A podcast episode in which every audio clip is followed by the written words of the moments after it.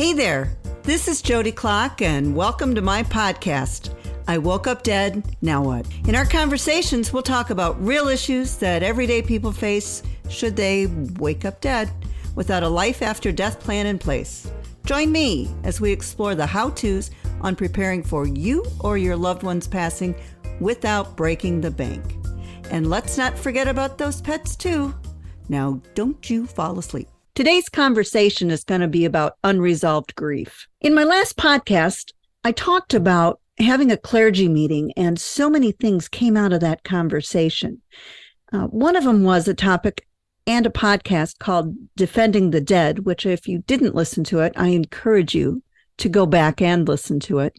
So many good learnings came out of that.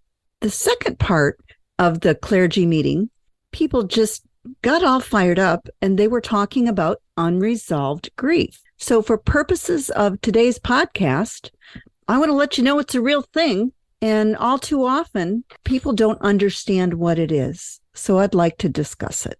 Unresolved grief is a real thing. And all too often, when people die, they hit the panic button. Instead of focusing on that life lived and how to honor that life, they focus on the inconvenience of the when the death occurred and the how it is impacting everyone's life connected to the deceased. I mean, let's face it, it's inconvenient. Yes, I said that out loud, but that's what people are thinking. In fact, it is not uncommon for a family member to come to the funeral home with their service plan in hand while not taking into consideration the time to understand the variables that must happen prior to a funeral regardless if it is a cremation or a burial. If the truth be told, I don't know how many families have come in and never really thought about anyone's schedule but their own, that the funeral home may already have three funerals, that the cemetery may be closed or charging overtime, or the church might have a wedding going on. So there's a lot of scheduling that's involved. The other thing is, I find this really bizarre but it happens on a regular, regular basis. When somebody goes into hospice, all of a sudden that family gets antsy. So they have wonderful intentions, but they come running into the funeral home and they want to plan a funeral. And they have everything down to the music, the day, the church that they want it at, and they want it set in stone. And our funeral directors and most every funeral director across America appreciates, I should say, their passion and their love for honoring that life. But just because the person goes into hospice, they don't have a born on date. There's no magic button that says Susie's going to die today at three. In fact, oftentimes when people do this, it will backfire. And that person might live three weeks. They might live two days longer than when the guesstimate, and I use that term guesstimate. Doctors and the hospice team have no idea when a person is going to die. They do, however, have experience that they base it on and they have an ish. But ultimately, that individual is going to die when they are ready to die and they have let go and taken care of all unfinished business. A byproduct that comes out of when a family rushes to check things off of their list and comes in to plan a funeral before the death happens and they're mentally all geared up to go to this funeral is unresolved grief. It's when a life altering loss is not properly processed or worked through. Kind of like the scenario above. Full disclaimer I am not a psychologist or a licensed therapist.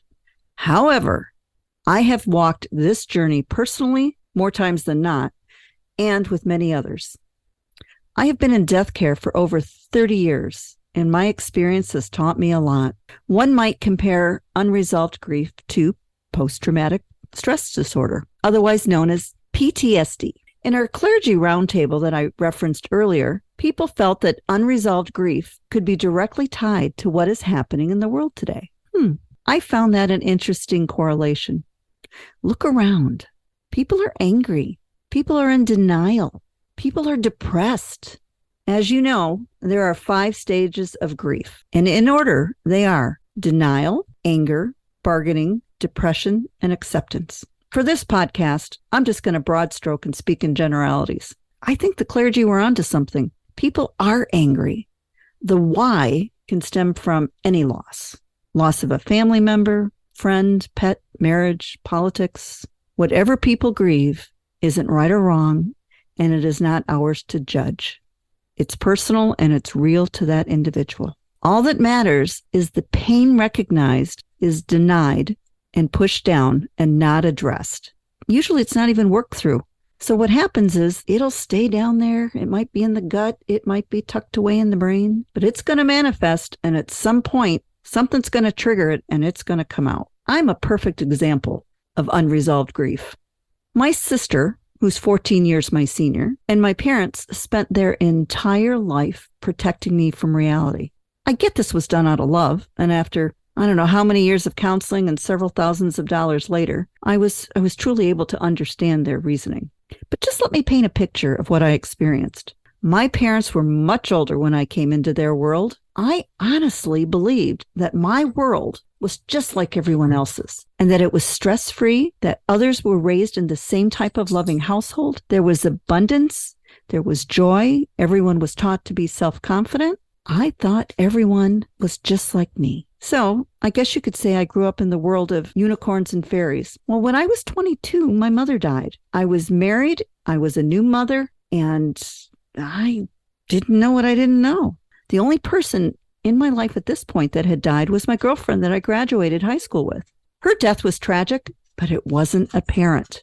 I had never seen my parents ill or, for that fact, go to the doctor, and I'm not even sure I went to a funeral. I saw them go to a funeral growing up. So, on a random October day, my sister called me and she said that mom had gone to the hospital. Apparently, on her way to work, her arm went numb and she was scared. I lived in Muskegon. My sister and her family lived in Indiana, as did my parents. My sister, along with my father, went to the hospital. When I got home from work that day, I called the hospital. I was able to speak with my mom.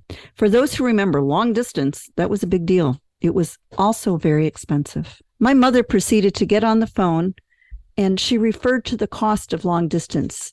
And she was trying to keep the conversation short and sweet. She said the doctors recommended she stay over for observation. My mom insisted she would be going home and then headed to work the next morning. She reiterated it was just a pinched nerve, dear. Nothing to worry about. I'm in great hands. Well, not understanding the facts and being incredibly naive, I believed her. Long story short, she died six weeks to that day from stage four brain cancer. The truth came out when I began to question if it really was a pinched nerve. Why are you still in the hospital? Well, I never got a straight answer, so I decided to arrive unannounced to the hospital and get the facts. My sister was honest and direct, albeit trying to sugarcoat it. My dad was in denial, and up until the day mom died, she never directly addressed with me she was dying. It was just the unspoken. So, what's my point? After my mom's funeral, which was long before I came into this death care profession, I rarely talked about this.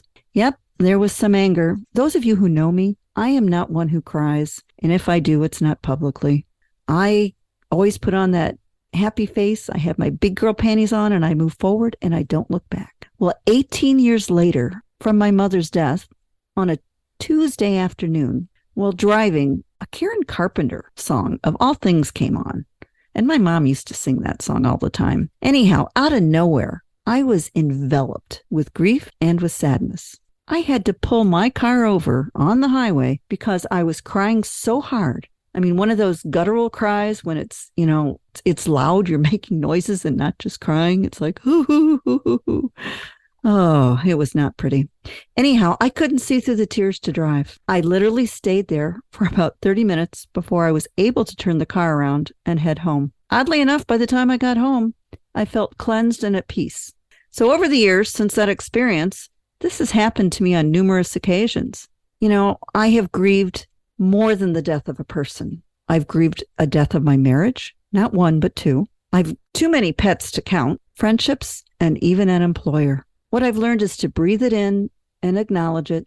When you feel safe, talk about it. If you can't talk about it, journal it, take a walk, but process it. Because if you ignore it, it will creep up. And when you least expect it, it will weigh you down. And trust me, you don't have time to be weighed down. You just want to make a difference and have a good day. You don't want to be held down by baggage.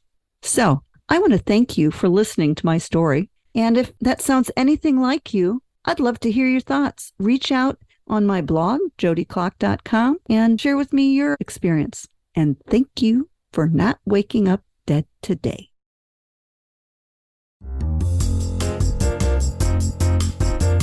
Hey, if you're hearing this message, you've listened to the entire episode, and for that, I want to thank you, and I am so glad you didn't wake up dead today. Please jump over to jodiclock.com and download your free copy of my family care plan. This guide will help those you leave behind should you wake up dead. I promise. Be sure to order my book, It's Complicated, based on a true story. Send me an email about topics you'd like to hear in future episodes.